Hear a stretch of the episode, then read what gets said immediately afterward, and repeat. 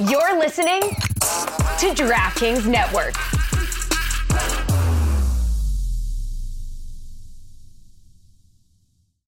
It's happening daily. We're being conned by the institutions we used to trust. The mainstream media is distracting us with meaningless headlines instead of focusing on the harsh realities facing American families. Time is short before something big happens, and that's why so many folks are preparing. They're becoming self reliant by investing in emergency food storage from My Patriot Supply. Go to mypatriotsupply.com and secure four week emergency food kits for each member of your family. Each kit contains tasty breakfasts, lunches, and dinners, averaging over 2,000 calories per day. Save $50 on each four week food kit you purchase. Plus, get free shipping on Ready Hour four week emergency food kits. You're not ready if it's not Ready Hour foods. At My Patriot Supply, you can also get solar power generators, water filtration units, heirloom seeds, and survival gear.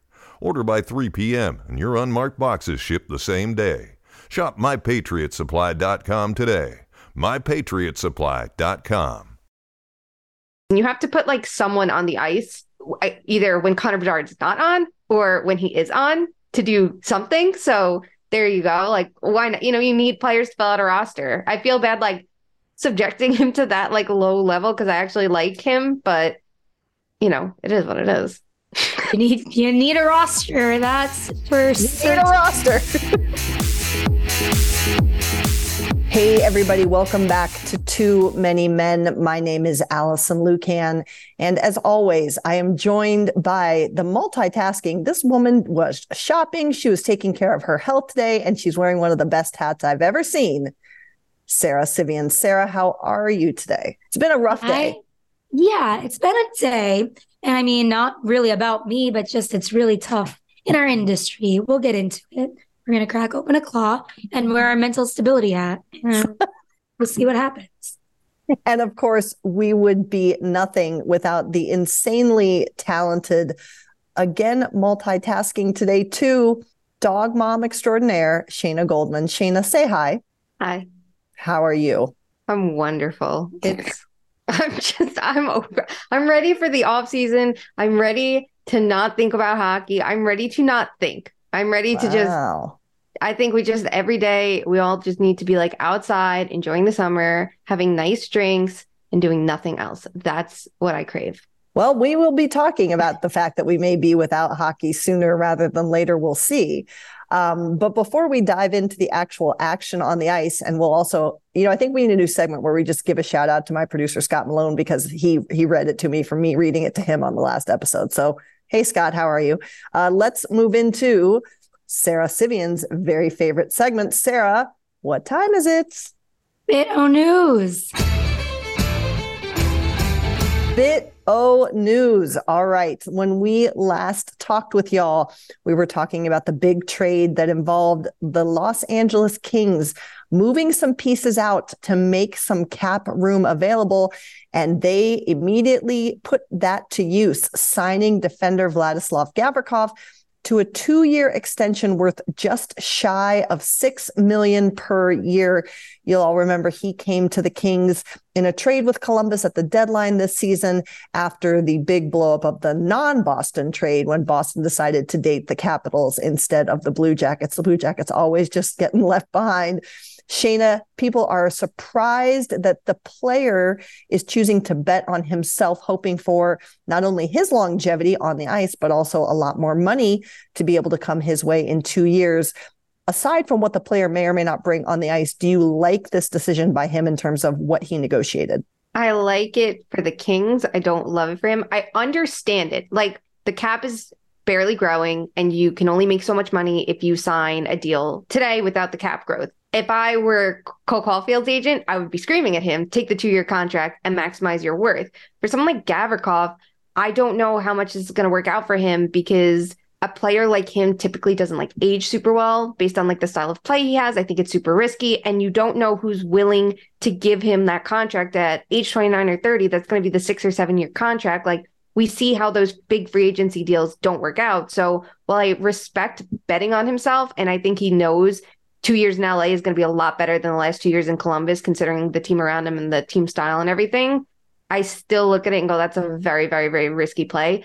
if he can crush it in the postseason, he'll get handed a contract regardless. We know that, but you're betting on that, and that's a little bit tougher. Well, Sarah, Shayna nailed uh, Gavrikov. I watched him play the entirety of his career in North America before he changed teams. Um, and I'm worried about his style of play holding up as well.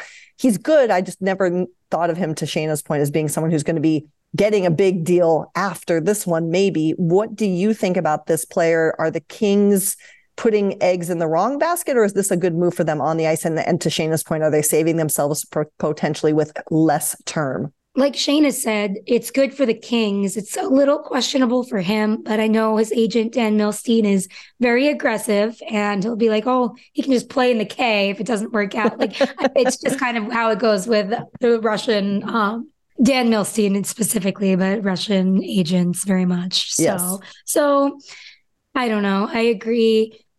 I mean, I don't want to count anybody out for betting on themselves, but I do think this looks good for the Kings. And I think he fits in really well with this Kings team, especially with like as they're trying to form an identity and his like good personality. So I think we'll see. All right. Well, there was another player who's going to stay where he is a little bit longer. And it was also announced that Andreas Athanasiou a name that you have to practice saying, particularly if you have to say it on air, is extending two more years with Chicago, 4.25 million per year. Chicago, as we all well know now, is a team whose futures may be more quickly on the rise than they may have been perceived prior to the draft lottery.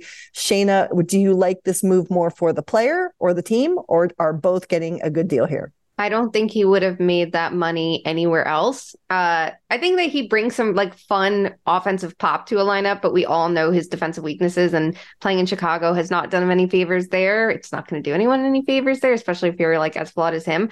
But it, it's it's money, right? Like sometimes you want that opportunity to just get paid and get a lot of minutes there versus anywhere else, and there's a chance of playing with Bedard and for Chicago, the cap does not matter. They have to get to the cap floor, if anything. So getting money on the books is a good thing. Having a player who wants to be there is a good thing and becomes a potential trade piece this or next year, depending on the rental situation and what teams want. So it makes sense. And you have to put like someone on the ice, either when Connor Bedard's not on or when he is on to do something. So there you go. Like, why not? You know, you need players to fill out a roster. I feel bad like subjecting him to that like low level because I actually like him, but you know, it is what it is you need you need a roster. That's for you need a roster.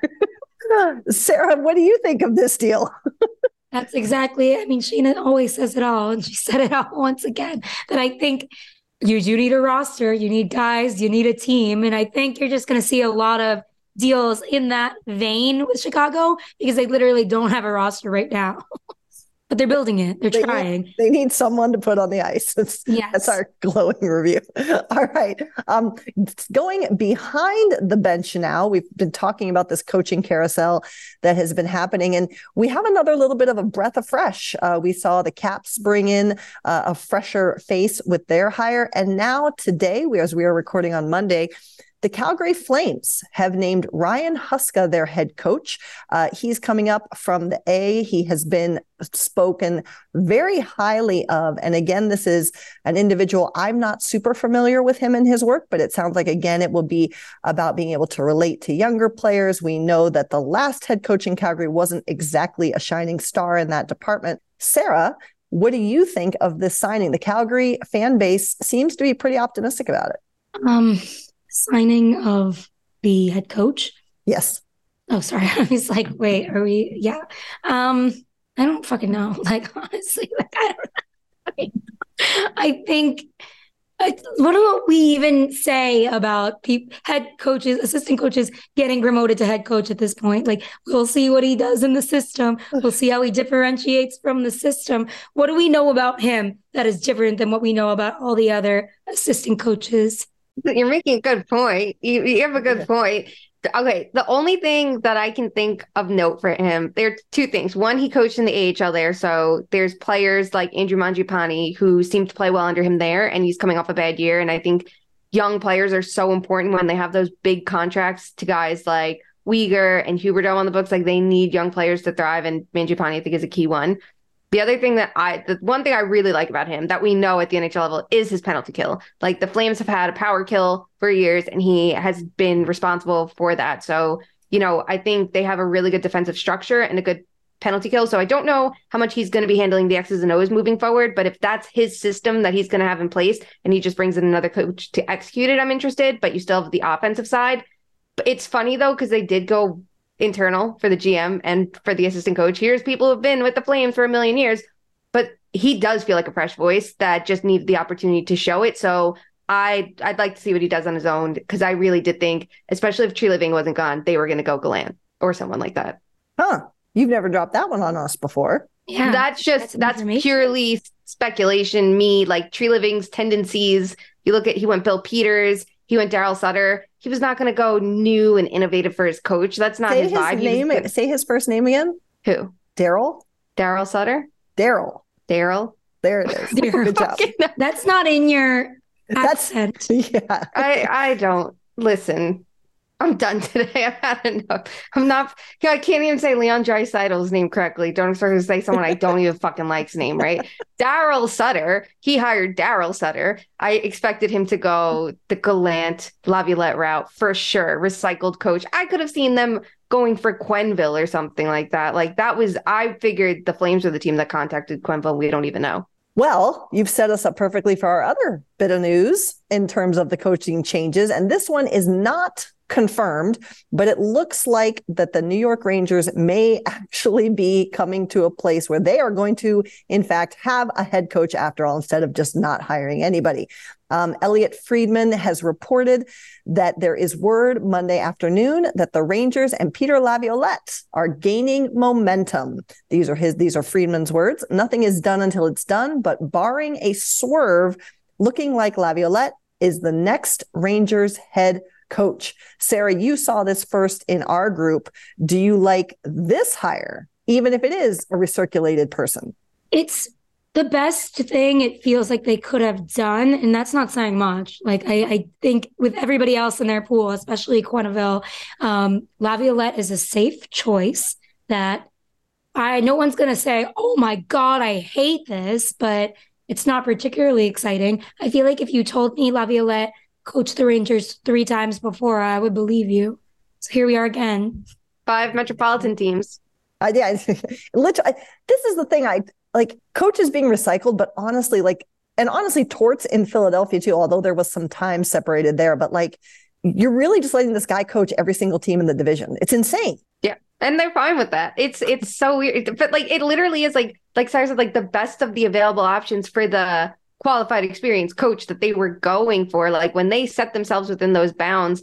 And then i guess dominoes didn't fall that they were hoping whether it's keefe whether it's sullivan they were like it's hynes or laviolette. Laviolette's a better option because i think it'll be better creating their four forecheck which is non-existent. But he like rolls his lines too evenly. And he, there's a lot of flaws that you can see everywhere. And you got to see up close and personal with the capitals. And you're like we'll take that. So i just want to see if i think when you recycle a head coach unless like your torts, right? With like Brad Shaw, who I think we think super highly of. Like that's an assistant I understand bringing team to team. Even Mike Sullivan with torts, I understood it.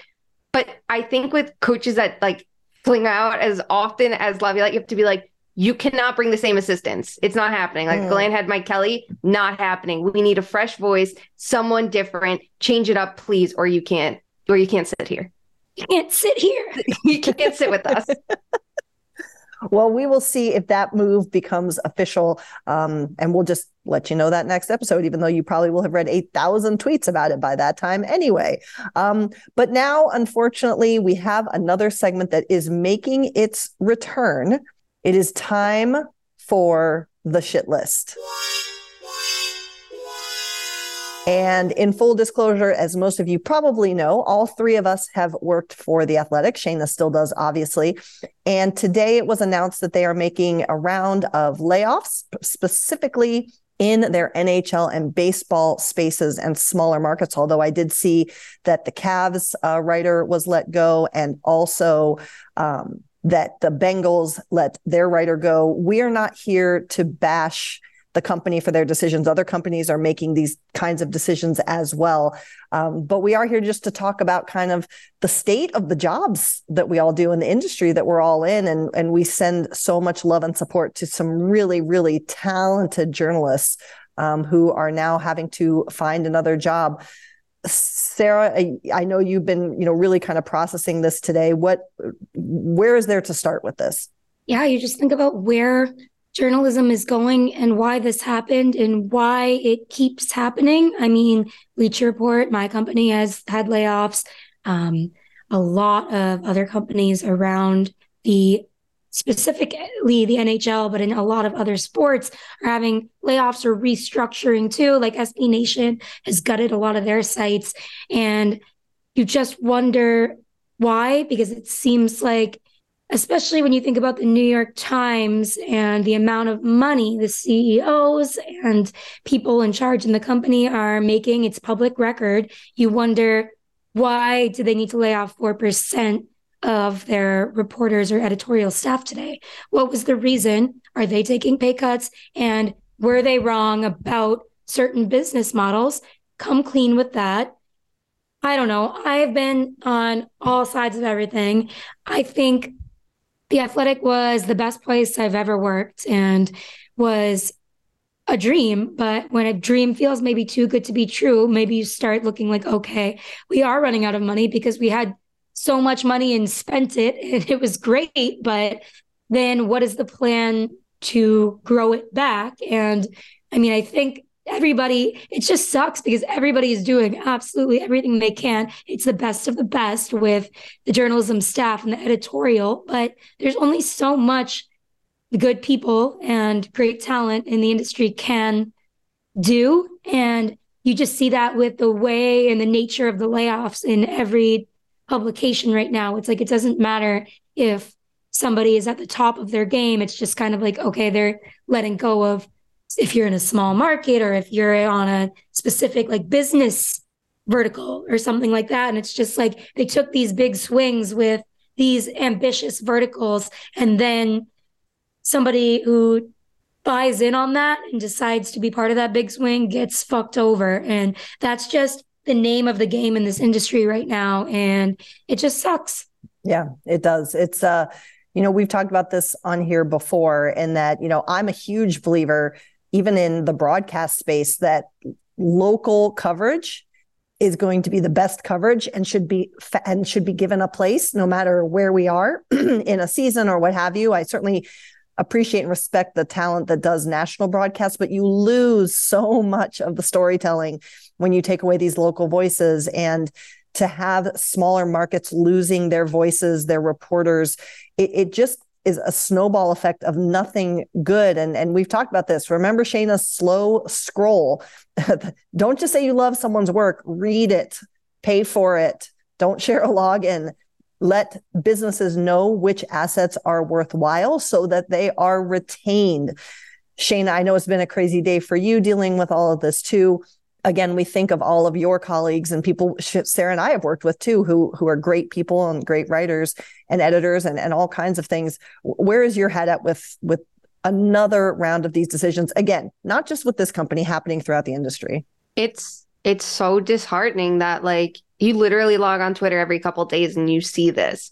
Obviously it hits like more home for me today, but it's all the time. And we're people who have been on all sides of it. We've been the freelancers who have gotten fucked over. We've been the people who randomly get laid off without being told personally. We've been the people who make it through the cuts and you feel like fucking shit for it because you feel terrible that uh, someone else doesn't. Like there's no you don't get through a day like this and be like, "Yes, I'm safe." You're like, "This fucking sucks. This industry fucking sucks." It is terrible to see what's happening for local writers all over the place. And I think that there's a place for national writing. I am someone who does it. There's a place for national coverage, but there's a place for local coverage. There's a place for regional broadcast. We see it with Bally Sports cutting people all the time. Like it it all is just so terrible. So if you can't keep saying it, if you like someone's work, just support it and and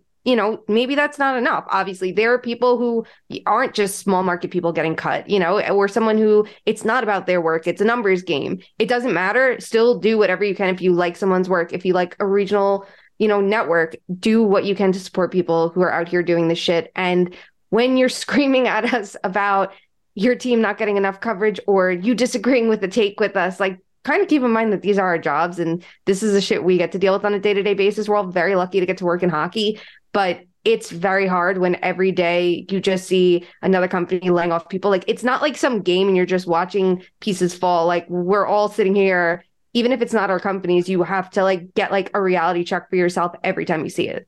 Yeah. And I wanted to say that when I left the athletic, it was a lot of this was part of the decision because I had options to go to different markets. And I just felt like these markets that were kind of small markets were going to be phased out eventually. And I'm not trying to say that in a way that's like, I told you so, but I wanted to go national because I knew there was a little more security in that. And I could go home and work from my parents' basement so I could save money because at the rate I was going, I mean, I had a comfortable salary in Raleigh, but I didn't want to end up there. And I wanted to start building a life. And it's just really unfortunate that you can do really good, solid, consistent work and you just are living year to year. So I didn't want to sign a contract where I'd be out in, I don't know, Los Angeles for a few years with financial instability and not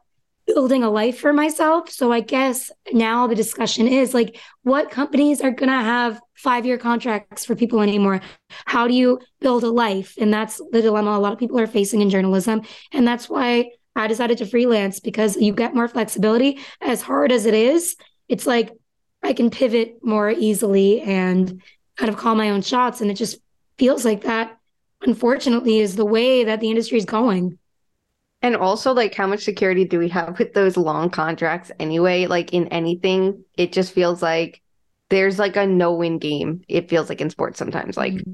you, if you're even going to get that longer contract, it's like, well, how much money do you give up just to have the security? And are you going to be the first person to go? Like, there's no like sense of peace. Yeah. You know? Yeah. And, you know, listen, I, I know that there's a lot of people a lot of people who don't live in this space expressing their opinions, but a very special fuck you to the people who are dancing on graves and just using this as a time to tout how great they are. Just shut the fuck up, log off.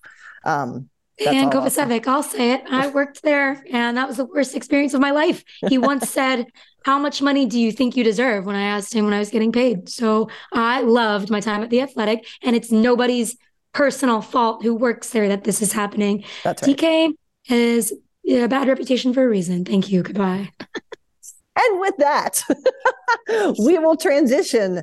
Shayna, what time is it? To brighten up everyone's day after that segment. It's the yes. segment we all crave. It's how does this affect the Leafs? How does this affect the Leafs? They just keep doing things to remind us that they're America's team. And this week, it has been the change of moving legitimately Arizona Coyotes legend Shane Doan coming to Toronto to be a quote special advisor to the GM. Uh, this is interesting because this can mean a lot of different things. Just like we know, GMs can be have different responsibilities based on what their specialties are. But you know, this makes me think too of Rick Nash, who did something similar coming to Columbus as well. And Shane Doan has been out of the game and, and working in in hockey longer. But um, Sarah, this move, you know, Shane Doan, big, big, big hockey guy coming over to the biggest market. What do you think? Well, his job is to look around standing next to Auston Matthews and saying, We don't have that in Arizona because he is going to keep. I honestly think like probably 30% of the reason this is happening is to keep Auston Matthews in Toronto. Because for those who don't know, obviously Shane Doan was a Coyotes legend, and Auston Matthews is from there, and his contract is running out. So Shane Doan's there, like, don't worry, everything's fine. Stay here. I'm here now. I'm your childhood idol. Shayna, you've done a lot on front offices. Do you have any perspective or thoughts on what kind of stuff besides selling Auston Matthews on Toronto Shane Doan could could bring in terms of his value to the front office team? That is number one. He's going to go up to Auston every day and be like, Do you know how this affects the Maple Leafs? But it's going to be a positive spin daily. That is his job. But it does seem like it feels like from what I've read and like learned over the last little while was like he was in Arizona in a role that he didn't actually get to handle like the hockey op stuff he wanted to do. And he was there to be like, hello, franchise icon. And it does seem like he didn't want to leave because he didn't want to do anything that would contribute to the Coyotes' woes, to put it nicely, and their terrible current situation. So I get that guilt from his side, but if he's there for a reason that is not to sell Auston Matthews on staying, and it's actually to be ingrained in the hockey ops day to day that he wants to do so he can like move up in management, it does make sense. And Treliving and him have a relationship. So it's who you know sometimes in this. So I, I feel like it's it's like a double whammy for Treliving being like, one, I know you, so you're in, we're friends. Two, you're gonna help keep Auston Matthews. That's that's sealing the deal. But we'll see like how his role differs and you know if this leads to him moving up the line in front offices because sometimes you do actually have to like work up the chain a little bit. Imagine that. Who knew?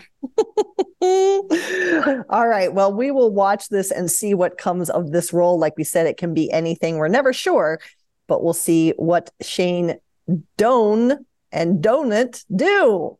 That was a stretch. I tried. No,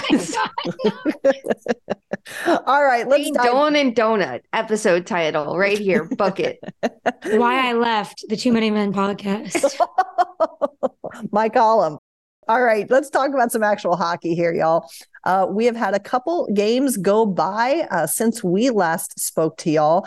Games three and four of the Stanley Cup final are in the books, and each team has won exactly one of them. However, as the series shifts back to Vegas, that means that Vegas is in the position where the next win they get could get them their first Stanley Cup in franchise history, that long, illustrious timeline.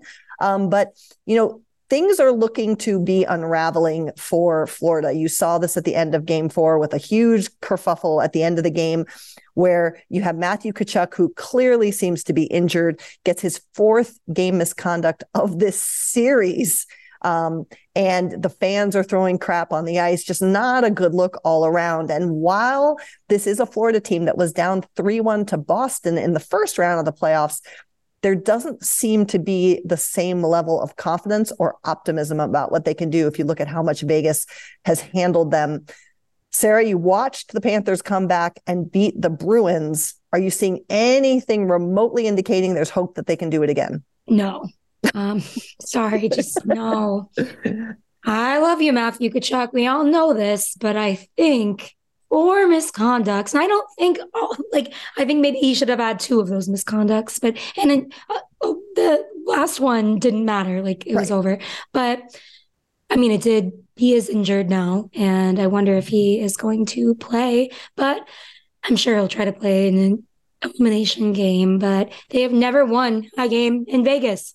Crazy. I don't think they're about to start. Like, I just don't think e- all the good vibes that were present to beat the Bruins, capitalizing on all the turnovers and stuff in particular, has not been there this series. Shayna, Bobrovsky has not necessarily seemed to be the problem. He just hasn't necessarily been extraordinary. So you're looking at that performance in net coming from him.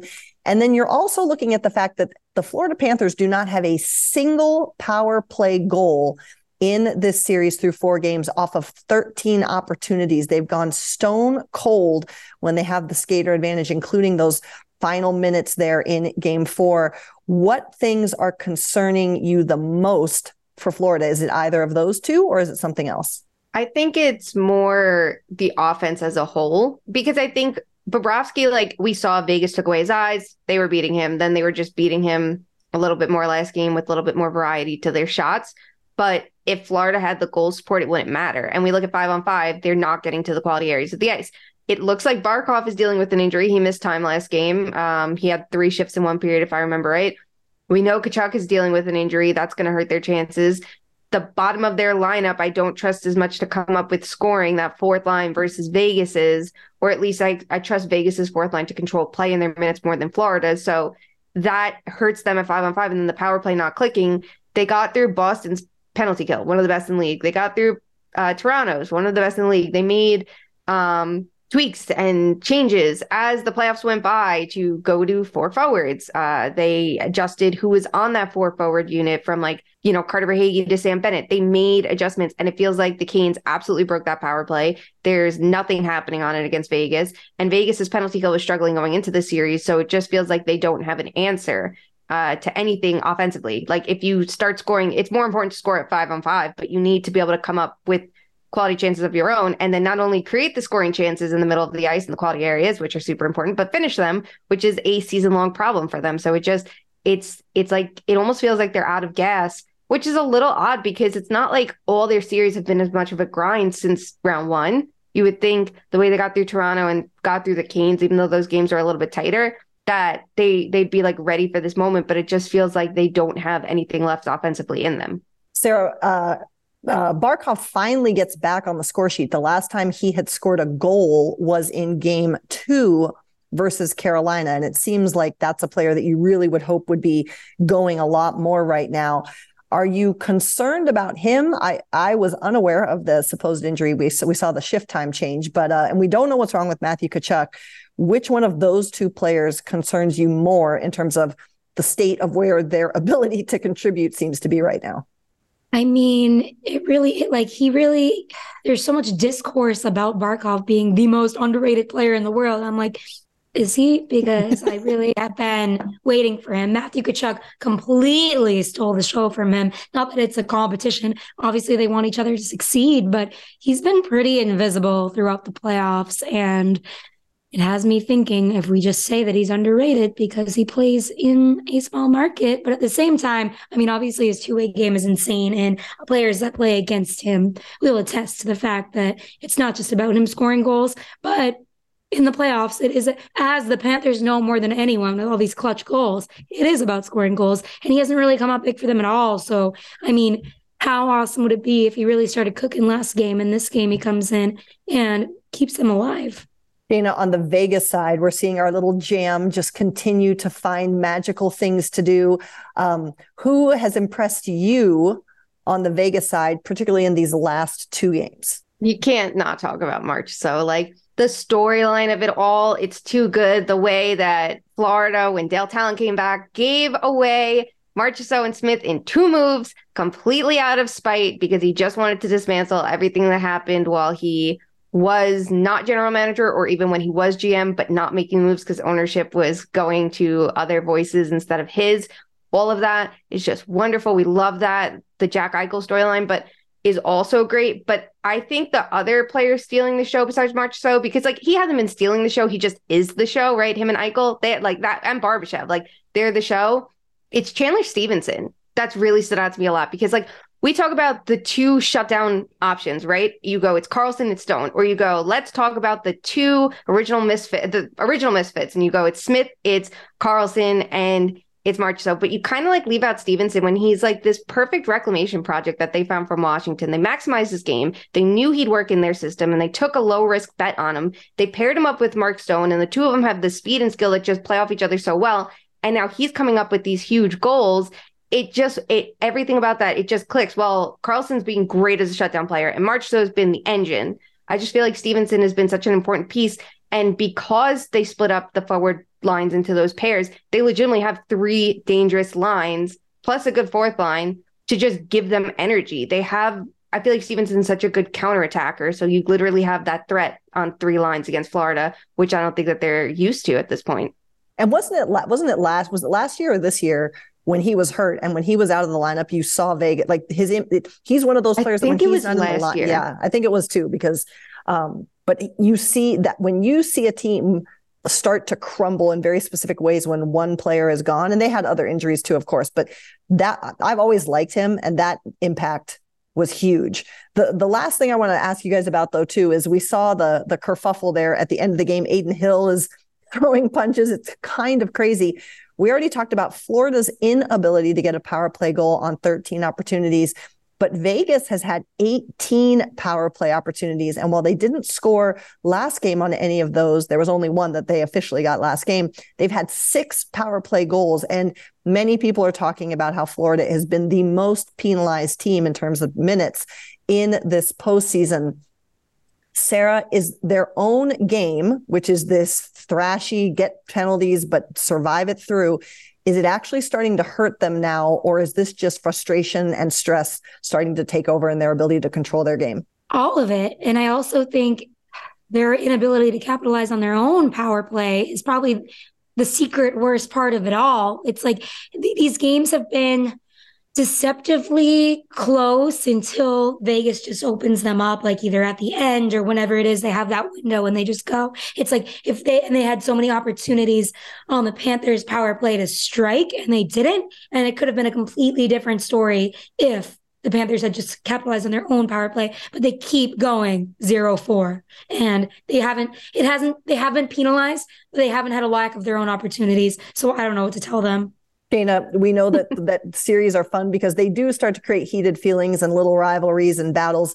Did you, is there anything more we need to make of that big kerfuffle at the end of the game? For no, I feel like it's just like natural at this point, and I can see why like Tkachuk is like he does like it's the Rat King shit that he's doing right now, and it's like he didn't want to get fully involved because I'm sure his body is like half broken right now. So he was like, "Let me just use my stick." I know. I felt so bad. He was like, he was like, "I can't actually fight you. Stop grabbing me." So, but I, but but he didn't stop being an asshole, which is something I love and respect about him. But because I like that he just like pedal to the metal, it doesn't matter. But it just feels like it's it's like frustrations boiling over from both sides, and a lot of it is the Panthers getting frustrated at themselves. And I think everything we've seen this series is kind of like showing that with the Tkachuk misconduct, with the amount that they're hitting in games. When even Paul Maurice is like, you don't need to hit this much in just counts. It's just be effective with your hitting.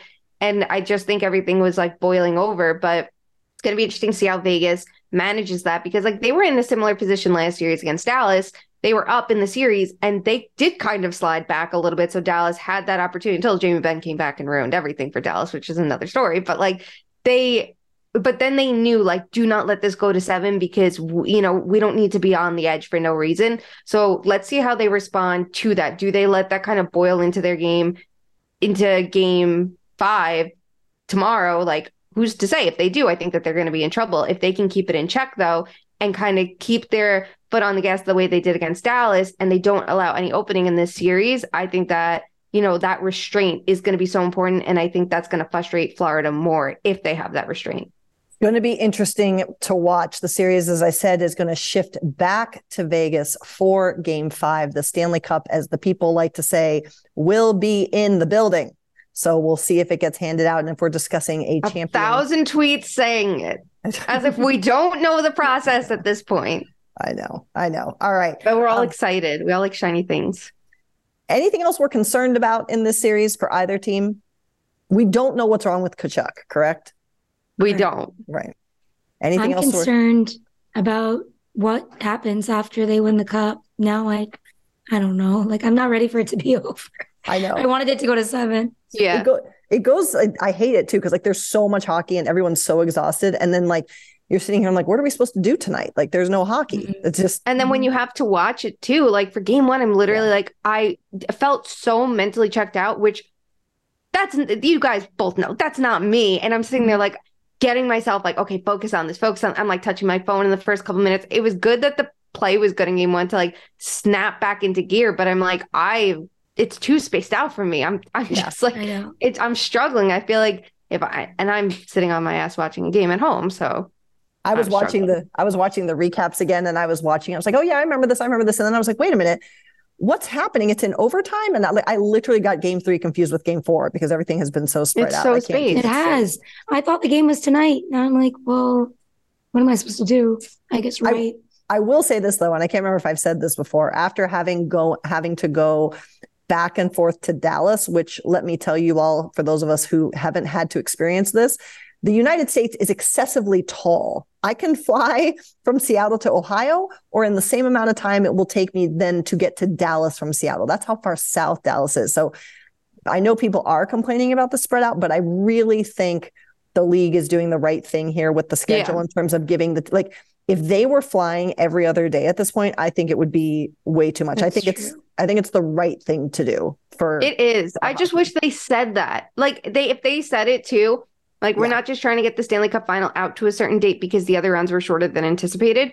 I, and they were just like, listen, Vegas to Florida is fucking far because Yes. it is. And we all forget it's like you think of other far Stanley Cup fin- Boston, Vancouver, Vancouver, New York. Like there have been other ones and like I'm sure we all had reasonable minds that we were like, ah yes, the travel. But just say it. Like please just Right. tell us like remind we're all idiots. We're all just idiots. Just remind us. because again, like seriously, even though you know Vegas is not obviously as far north as Seattle, like that's still a lot of north south travel in addition to east west travel. So that's a long like.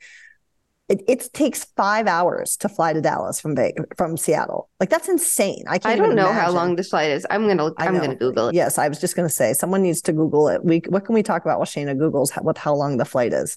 No, I'm not on it. Okay, Vegas to Miami is four hours and 55 minutes. Okay, I expected it to be longer. okay, well that, yeah, that's not, but still, like so that so that's five hours. And I again speaking from experience as someone who did exactly one one thousandth of a percent as much effort as a player gives in a game, like that's a lot. So I do actually really like that they're doing it. I can't way. imagine doing that all the time. Just like No, being on my best friend's a flight attendant, and I literally am like, how do you do this? Like I I would I would hate that. Well, but they're working right, so it's different. They're not traveling. No, she hates it too. It's working. okay. she hates it. She hates the people. She hates everything.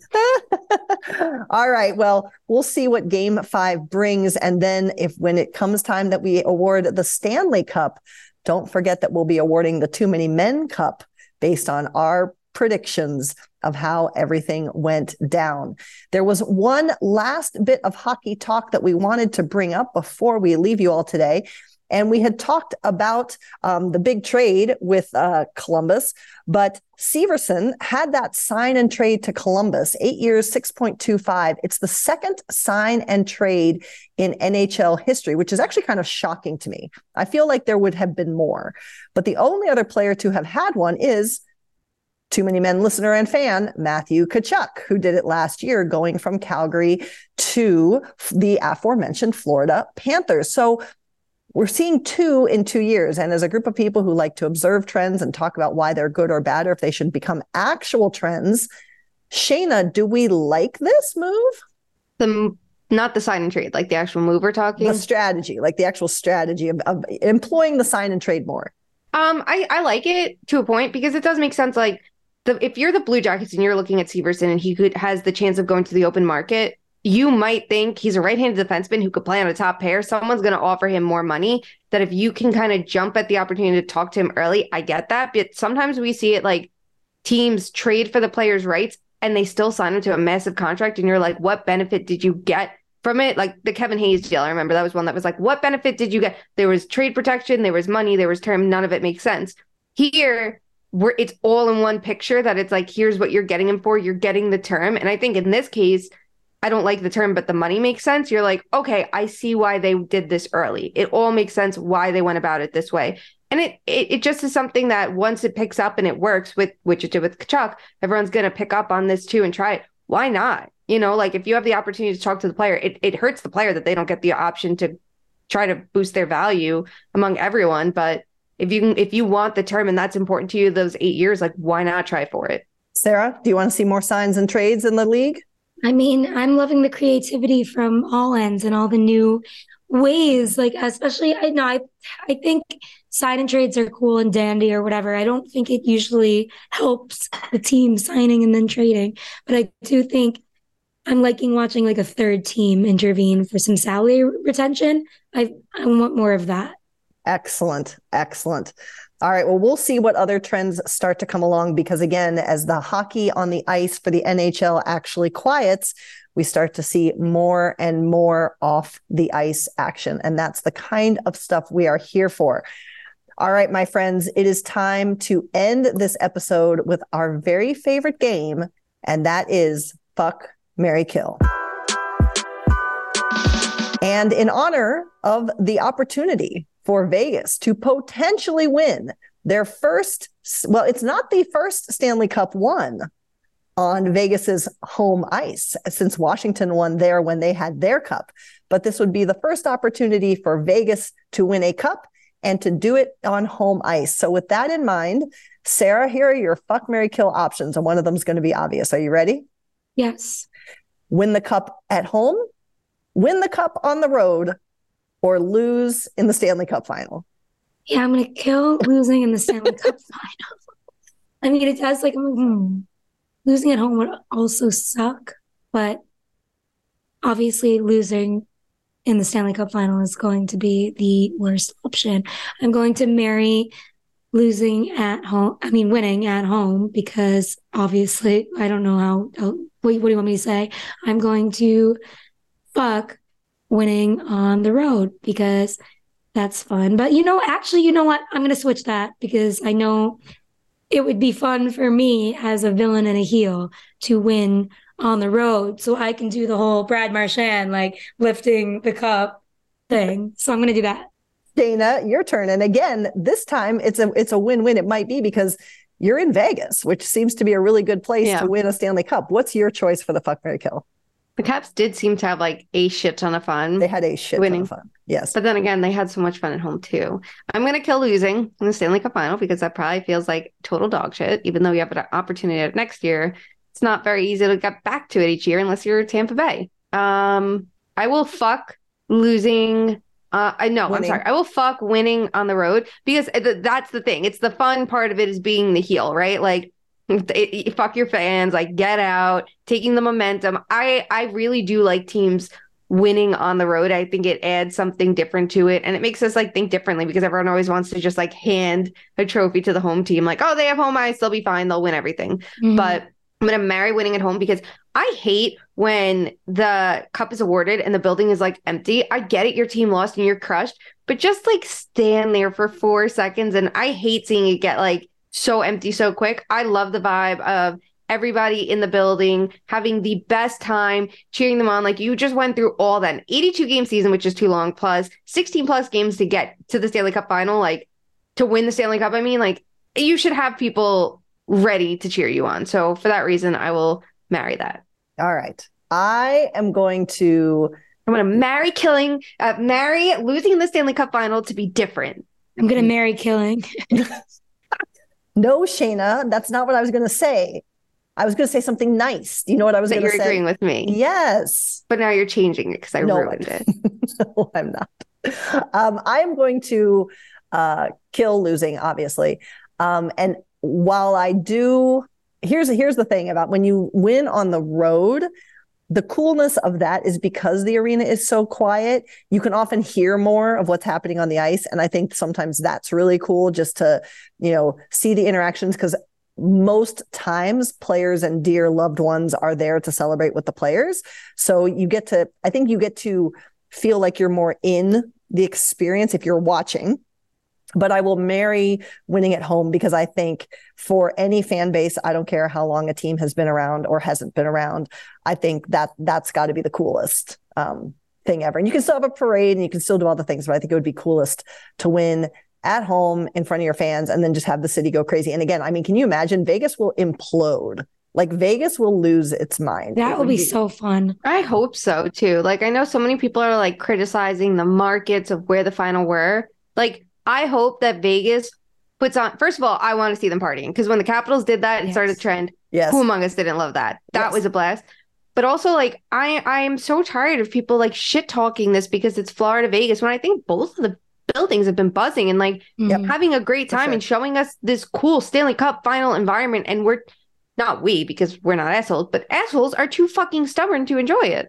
Absolutely. I agree. I agree. This is the whole point is that everyone's supposed to be able to enjoy this game. It's not just for like six cities and that's it. So It's for Stop with your Toronto and only. Toronto. stop with the gatekeeping. Except they'll never get to know what this is like. Sorry. Wow. There it is. All right. It's not suits and ties like flooding Toronto Maple Leaf Gardens. All right, my friends. Well, that'll do it for us this episode. We'll be back with you later this week to potentially be discussing the next newest champion in the National Hockey League. But until then, you can interact with us on social media. We are at two underscore much underscore man on both Instagram and Twitter.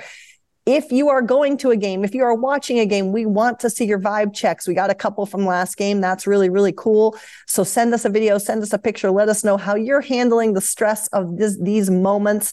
And if you send us a clip of you in Too Many Men gear, your name will be entered in a drawing for a prize. And if you don't have Too Many Men merch, guess what, my friends? You can go to too many men merch.com and buy anything your little heart desires. And in this month where we celebrate the LGBTQ community, we want to remind you that we do have pieces of merch that celebrate our queer and LGBTQ brothers, sisters, and others. And we support them and love them. And in honor of them, as we say every episode, please make sure to do something, no matter how big or small, to make sure hockey truly is for everyone. We will talk to you soon. Love you. Bye.